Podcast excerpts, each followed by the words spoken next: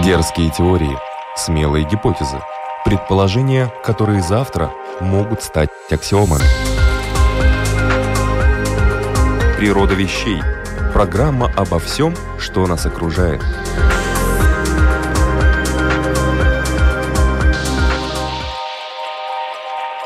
Приветствую вас, любители узнавать новое об уже известном. Это программа «Природа вещей», подготовленная Латвийским радио 4. Ведущая Людмила Вавинска.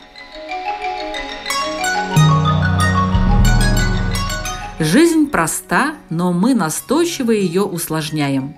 Счастье – это когда тебя понимают – если ты ненавидишь, значит тебя победили. Эти и множество других известных нам фраз приписываются китайскому философу Конфуцию. Но на самом деле первые документальные свидетельства о нем были написаны его учениками после его смерти.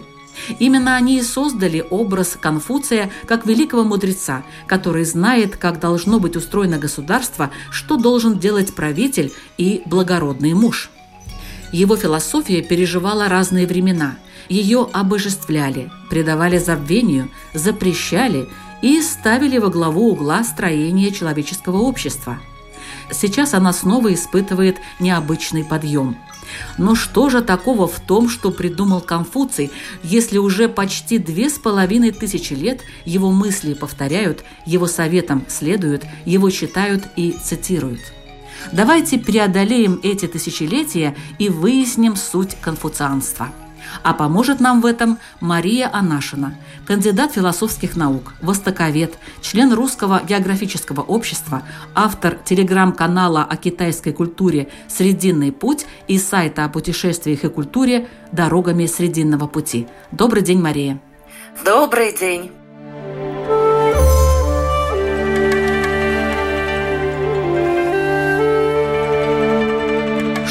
Такое конфуцианство? Можем ли мы назвать его религией? Конфуцианство действительно имеет некоторые черты религии.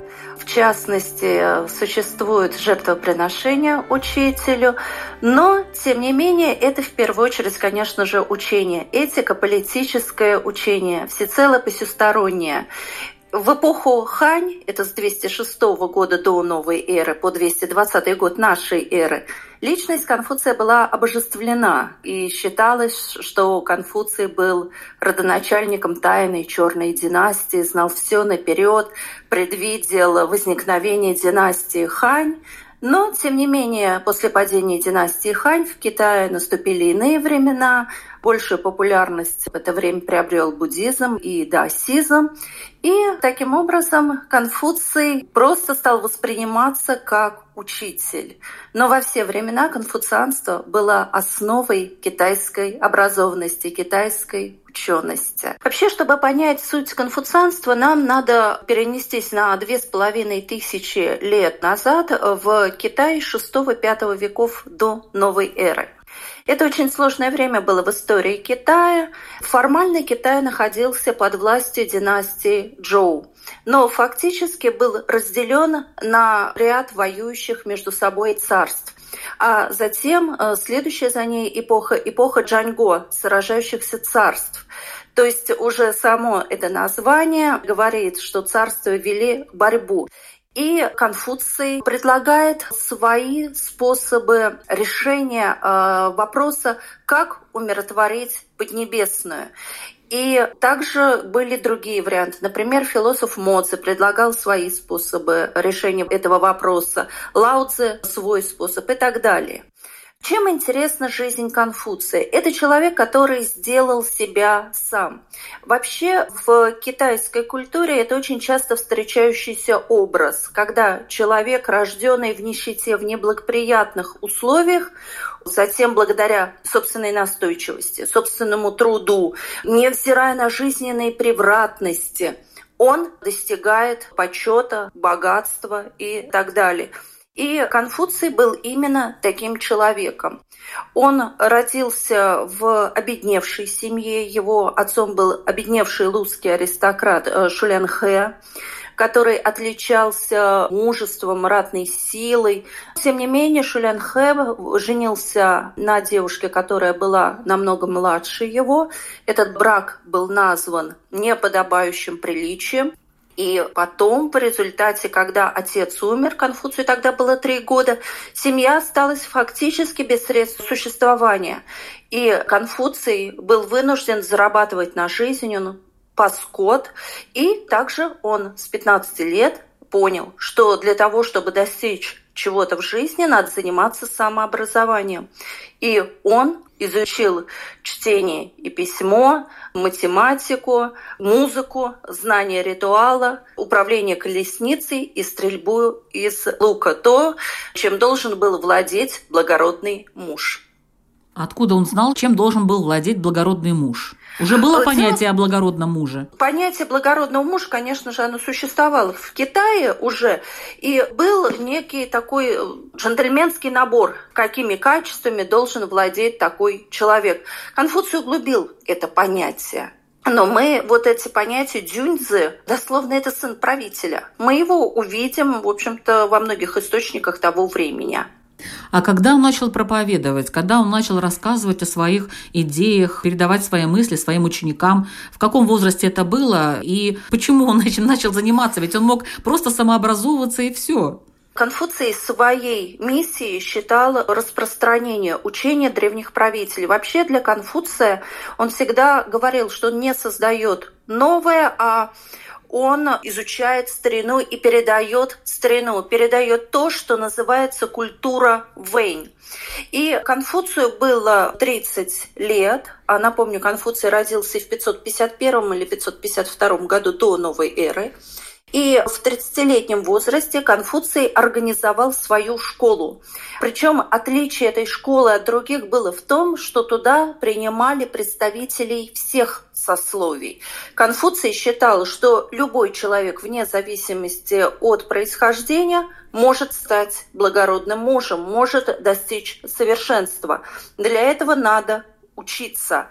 И также плата за обучение была очень невысока, всего лишь связка сушеного мяса. Поэтому, в общем-то, у Конфуция было много учеников, около трех тысяч, считается, учеников у него было, но ближайших, которые действительно следовали учению, 72.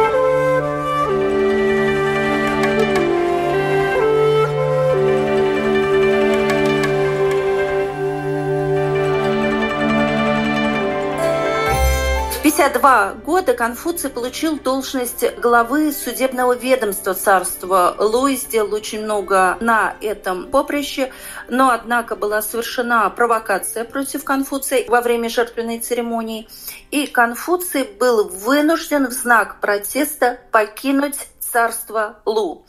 И дальнейшие 14 лет э, учитель э, странствовал по разным царствам Китая, где надеялся найти правителей, которые могут осуществить истинное управление. Но таких правителей не нашлось, и разочарованный Конфуций возвращается в свое родное царство Лу, и последние годы своей жизни он посвятил полностью преподавательской деятельности, а также работе над летописью Чунцю «Весны и осени», которая охватывает период с 722 по 479 год, редактированию Шудзин, это канон исторических преданий Шидзин, это книга песен Лидзи, записи о ритуале, Йоэдзин, канон музыки, сейчас он утрачен, и Идзин, книга перемен. Эти тексты впоследствии получили название Лю Зин, шесть канонов. И вот вкратце Конфуций сам сформулировал свой жизненный путь так. Учитель сказал, в 15 лет я обратил свои помыслы к учебе. В 30 лет я обрел самостоятельность. В 40 лет я освободился от сомнений. В 50 лет я познал волю неба. В 60 лет научился отличать правду от неправды. В 70 лет стал следовать желаниям своего сердца и не нарушал ритуала. И Конфуций умер в 479 году до новой эры в окружении учеников. И уже после смерти учителя ученики Конфуция составили текст, который получил название Лунь Юй. Беседы и суждения. Существует несколько версий этого текста. Каноническая версия текста состоит из 20 глав. Природа вещей от малых до самых больших, от известных до самых загадочных, от простых до самых сложных. В подкасте и на Латвийском радио 4.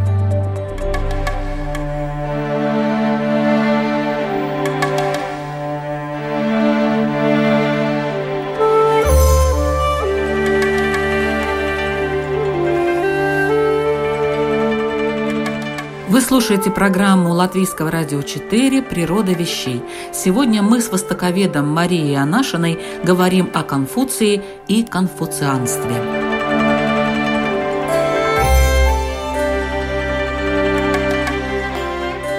Учение Конфуция. Из чего оно состоит, чему он больше уделял внимания? Основа вообще основ конфуцианского учения – это категория «жень». На русский язык «жень» чаще всего переводят как «человеколюбие» или как «гуманность».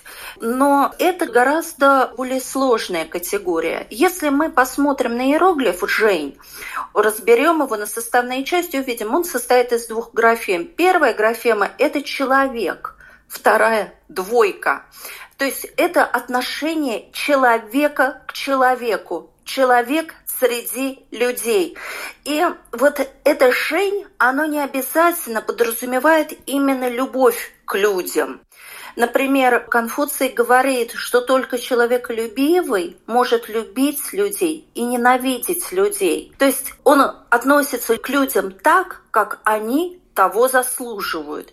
И Конфуций также говорит, что суть как раз человеколюбия – это не делай другому того, чего не желаешь себе. Вот это золотое правило морали, которое было сформулировано и в античной философии, и мы увидим эту формулировку в Нагорной проповеди Христа. Об этом потом говорил много и писал Кант. Вот Конфуций тоже сформулировал это правило, золотое правило морали. Не делай другому того, чего не желаешь себе.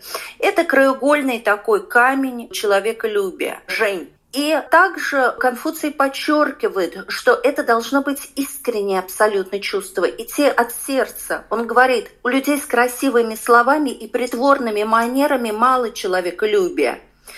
И также Конфуций считает, что человек, который не обладает человеколюбием, не может соблюдать ритуал. Еще одна очень важная категория в китайской философии, в частности в учении конфуцианства.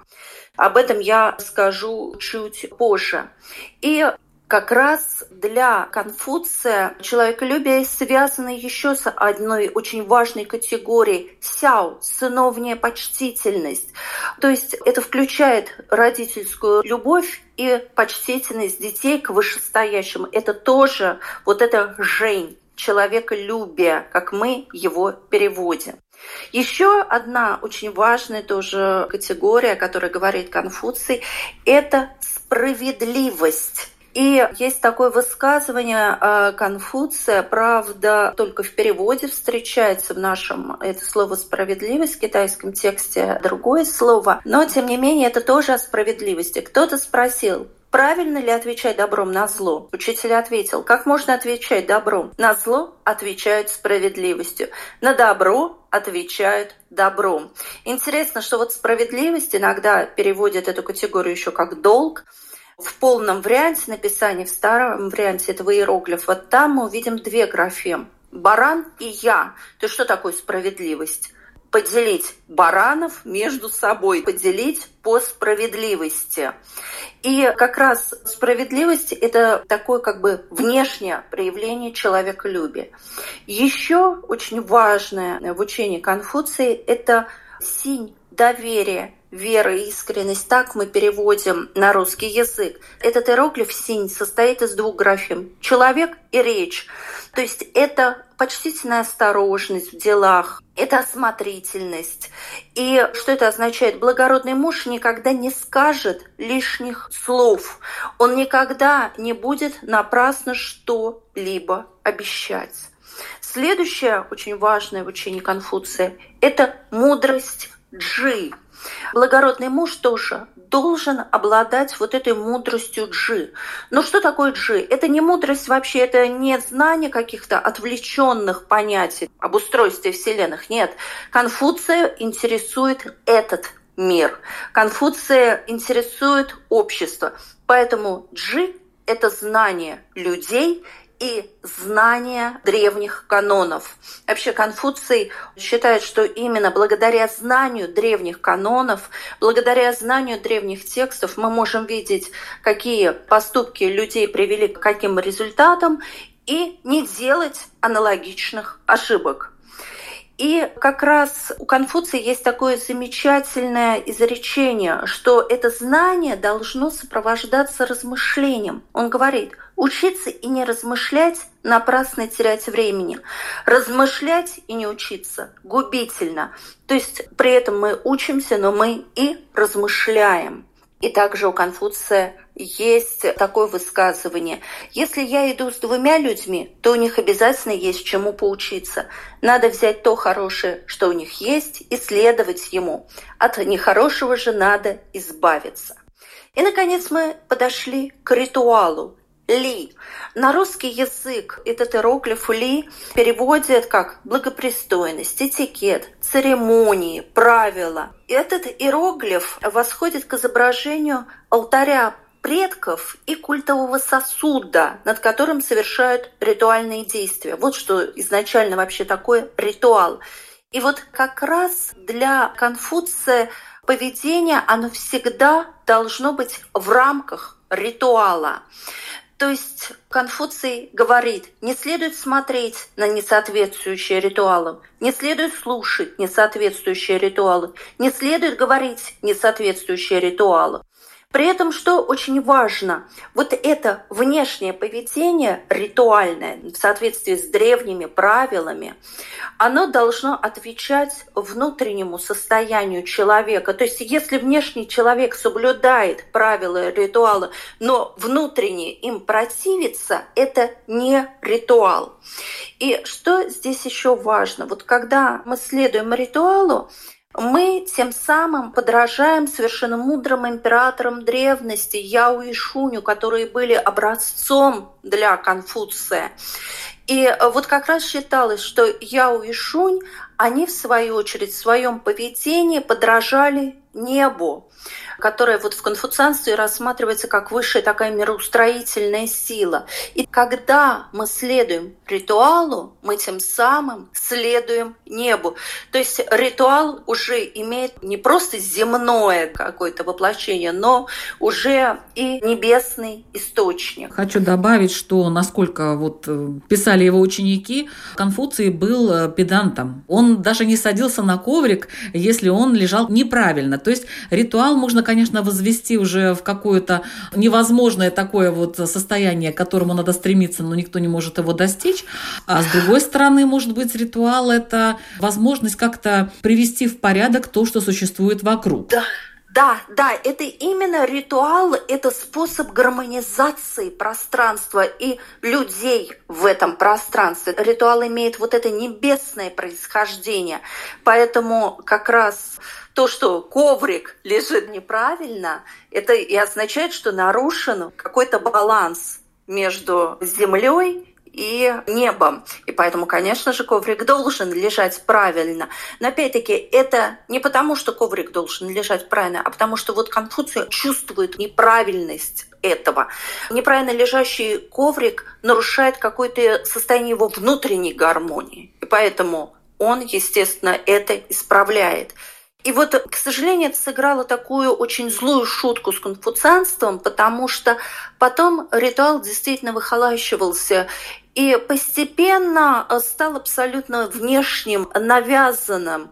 Э, люди совершали какие-то действия, не понимая, что они делают, ради чего они делают. Вот просто так принято, так делали предки. Ну и мы так будем. А на самом-то деле суть – это привести в гармонию свое внутреннее состояние и внешнее поведение.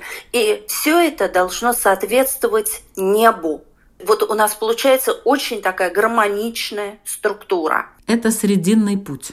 Человек да. посередине, между да, небом и да, землей. Да, человек как раз это в китайской философии очень важно. Человек – это третья сила. Небо творит вещи, земля вскармливает вещи, а человек оформляет их. То есть человек находится в пространстве между небом и землей и гармонизирует его. И если человек себя ведет неправильно, это, кстати, очень древняя идея, то природа реагирует на это. Например, если правитель нарушает какие-то нормы, не человеколюбив, то небо может послать ураганы, неурожай, эпидемии, наводнения, так оно реагирует, что что-то происходит неправильно. И наоборот, если у нас правитель следует правилам, если правитель заботится о людях, то будут вовремя у нас рождаться злаки, у нас не будут реки выходить из берегов, на небе не будет появляться хвостатых звезд и так далее. Это встречается очень давно, вот это представление, что небо реагирует на поведение человека. Конечно же, прежде всего правителя. И вот уже потом Конфуций эпохи Хань, Дун Джуншу, так его называют, Конфуций эпохи Хань, философ-конфуцианец эпохи Хань, он скажет, что правитель как раз это тот, кто объединяет небо, землю и человек. Он как бы стягивает вот эту структуру. И поэтому от поведения правителя зависит вся вот эта система. И как раз считалось, что падение династии, оно обусловлено тем, что правители ударяются в пьянство, в разврат, и, соответственно, они утрачивают то, что называется «д», это очень сложное такое понятие в китайской философии. Магической силы его иногда переводят, потому что оно восходит к магической силе вождя. И вот если правитель утрачивает это «д», небо отворачивается от него, и человек себя неправильно ведет, и Поэтому другой, тот, кто обладает Д, ставленник неба, он сметает прежнего правителя. И так, кстати, вот в Китае обосновался принцип легитимности власти. Если мятеж закончился удачей, если мятежники вошли в столицу и смели старую династию, значит, небо благоволит им, и новая династия воцаряется на престоле. И в конфуцианской историософии говорилось, что как раз правители первой династии Ся утратили Д, поэтому небо отвернулось от них. Правители династии Шан-Инь утратили Д, поэтому небо отвернулось от них. И вот это как раз тоже очень важная вещь в китайской философии. Природа вещей от малых до самых больших – от известных до самых загадочных, от простых до самых сложных. В подкасте и на Латвийском радио 4.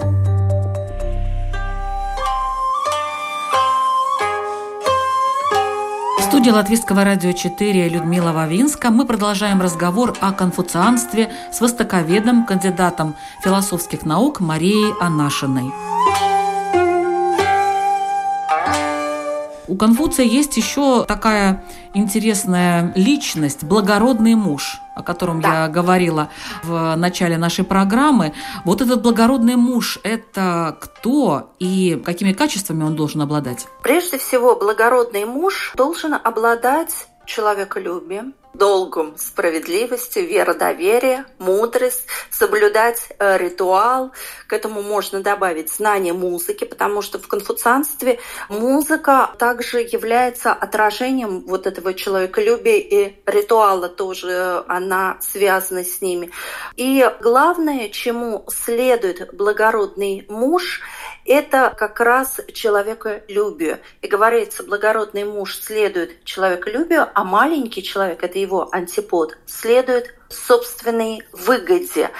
И благородным мужем может стать, в принципе, любой, вне зависимости от своего происхождения. А дальше в конфуцианстве происходит интересная вещь что раз человек достиг высокого статуса, значит, он благородный муж. Поэтому в позднейшей эпохе очень часто благородными мужами объявляли, в общем-то, просто людей, которые стояли наверху социальной лестницы. Хотя многие из них, конечно же, не были по своему поведению благородными мужами. То есть можно сказать так, благородный муж – это нормативная конфуцианская личность, обладающая положительными качествами. Как развивалось конфуцианство после смерти учителя и какое влияние оно оказало на историю и культуру Китая? После смерти учителя в эпоху Джаньго конфуцианство развивалось весьма успешно. И в частности, надо добавить, что внук Конфуция Цзысы был учителем второго очень известного конфуцианца Мэнзы, которого называют вторым совершенно мудрым который также внес очень весомый вклад в развитие конфуцианства. Но затем эпоху Джоу сменила династия Цинь как раз э, в 221 году до новой эры начинается новый этап, и Китай объединяется под властью империи Цинь. И в 213 году до новой эры император Цинь Шихуанзи приказывает сжечь конфуцианскую литературу и закопать заживо несколько сотен конфуцианских ученых. Таким образом, линия на тот момент э, развития конфуцианства, она была как бы прервана. И после воцарения Хань конфуцианцы начинают по памяти восстанавливать учение Конфуция, тексты. И появляется так называемая школа новых письмен, написанная после реформенным письмом. Дело в том, что Цинь Шихуанзи провел реформу китайской письменности. И вот сторонники школы новых письмен, а главным идеологом этой школы был Дун Шу, они записывают по памяти тексты Конфуция. И в рамках этой школы одновременно широкое распространение получает апокрифическая литература, как раз происходит обожествление Конфуция. Но затем происходит еще такой момент, в стене дома Конфуция в конце 102 года до новой эры Гунван, правитель Уделалу, находит тексты, написанные дореформенным письмом. И среди этих текстов был и Луньюй. И вот как раз начинается полемика между этими двумя школами новых текстов и старых текстов, вот этих дореформенных. Что получается дальше? В 125 году до новой эры была основана Государственная академия Тайшуэ или Госюэ, которая сочетала все функции учебного заведения и теоретического центра. И в Китае в это время также с подачи Дун складывается система государственных экзаменов Кэдзюй. И для того, чтобы получить чиновничью должность, соискатели должны были сдать государственные экзамены. Первоначально требовалось знание пяти канонов, а начиная с XII века под влиянием очень известного философа неоконфуцианца Джуси знание четырехкнижия. И эта система просуществовала до 1905 года. Важно отметить, что вне зависимости от того, каких взглядов придерживался человек, был ли он конфуцианцем, буддистом, даосом, все равно он учился читать по конфуцианским книгам. То есть он все равно впитывал в себя вот эти конфуцианские идеи. После падения династии Хань в Китае большое распространение получает буддизм и даосизм. Конфуцианство отходит так несколько в тень, но по-прежнему да, составляет основу китайской системы образования. И в VI веке появляется первый храм Конфуция, а в 1017 году, это уже гораздо позднее, был построен храм Конфуция в Цюйфу на родине Конфуция. Еще следует вернуться чуть назад и рассказать о неоконфуцианстве. Очень интересное течение. Оно возникло в конце эпохи Тан, это 618-907 год, и активно развивалось в эпоху Сун, это 960-1279 год. Неоконфуцианство – это западный термин, и многие китайские исследователи полагают, что этот термин не вполне конкретен, потому что сами неоконфуцианцы, они считали, что они, конечно же, восстанавливают истинное конфуцианство. В чем вообще любопытное это течение? Вообще конфуцианство в процессе своего развития шло по пути синтеза. Вот если у Конфуция его учение – это этика политическая, то, например, потом появляется вот уже при Сюньзе, добавляется очень разработанная теория познания. Дон Джун Шу добавляет в конфуцианство учение натурфилософии. А вот неоконфуцианцы, они включили в конфуцианство элементы буддийской философии, даосской философии. И в конфуцианстве появляется развитая антология, то, в общем-то, чего не было до этого. То есть отныне конфуцианство – это уже не просто этика, политическое учение, а такое всеохватное течение, стройная философская система.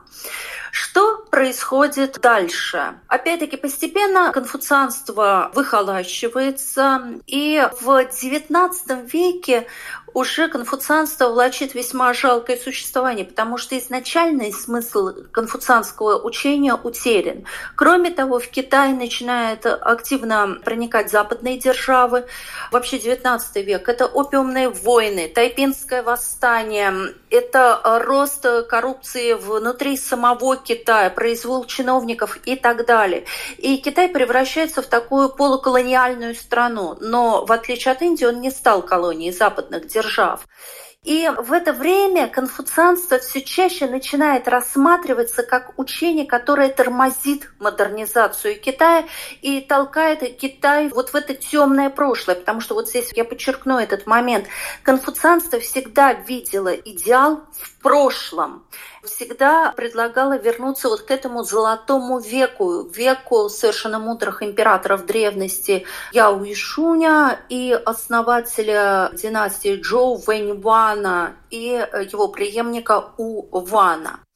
Вот возвращаясь в XIX век, в это время многие китайские ученые получают возможность учиться и работать в других странах, в частности, Японии, которая переживает экономический подъем, Америки, в Европе. И они испытали влияние зарубежной мысли, западной философии прежде всего, конечно, и конфуцианство, которое всегда шло по пути синтеза, оно начинает в себе включать идеи западной философии уже. В частности, был очень популярен позитивизм. Следующий такой очень драматичный период в истории конфуцианства это начиная с 49 года, то, что в Китае называют освобождением, когда к власти приходит Мао Цзэдун и коммунистическая партия, если на первых порах конфуцианство поддерживается еще государством, то затем начинается критика конфуцианства, в частности, известна очень широкая кампания критика Леньбяо и Конфуция. Леньбяо – это бывший соратник Мао Цзэдуна, а Конфуций да, жил за две с половиной тысячи лет до того. Во времена культурной революции, конечно, разрушаются в Китае все храмы, все монастыри, и это не обошло, конечно, и места памятные для конфуцианства. И ученые вынуждены были эмигрировать. Многие уехали на Тайвань, в Гонконг, в США. И опять-таки они испытывают влияние западной мысли. А вот в 1979 году в Китае провозглашается начало политики реформ и с этого времени вновь возвращаются конфуцианстве. Э, вот. То есть конфуцианство начинает рассматриваться как фундамент китайской цивилизации. И учение Конфуция изучают в школах, в университетах. Уже, конечно, не так, как прежде.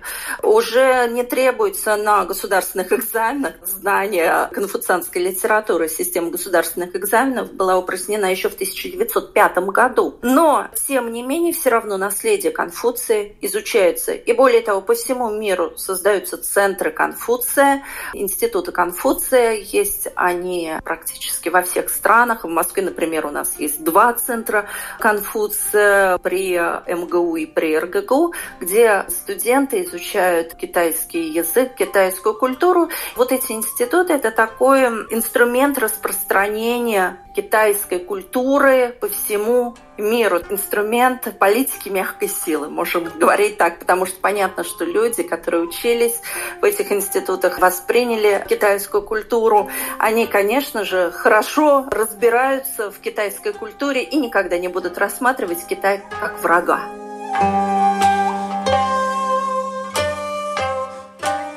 Это была программа «Природа вещей». И сегодня мы вместе с востоковедом Марией Анашиной говорили о конфуцианстве. Я благодарю вас, Мария, за очень интересный и, надеюсь, полезный философский рассказ. Спасибо вам большое. Очень была рада рассказать. Над программой работали ведущая Людмила Вавинска, компьютерный монтаж Ингрида Беделе, музыкальный фон от Кристины Золотаренко. Другие выпуски «Природы вещей» вы можете послушать в архиве на сайте латвийского радио lr4.lv или в подкастах на всех популярных интернет-платформах. А если вас заинтересовала тема того, как различные древние учения оценивают те или иные проявления человеческой натуры, то милости просим в программу «Беседы о главном», где представители разных религиозных и не только религиозных направлений обсуждают злободневные темы. Беседы о главном тоже есть на Латвийском радио 4 и в подкастах. Слушайте, ставьте лайки, пишите комментарии, соглашайтесь, спорьте, дискутируйте. Природа вещей и беседы о главном. Умные программы об интересном. Присоединяйтесь.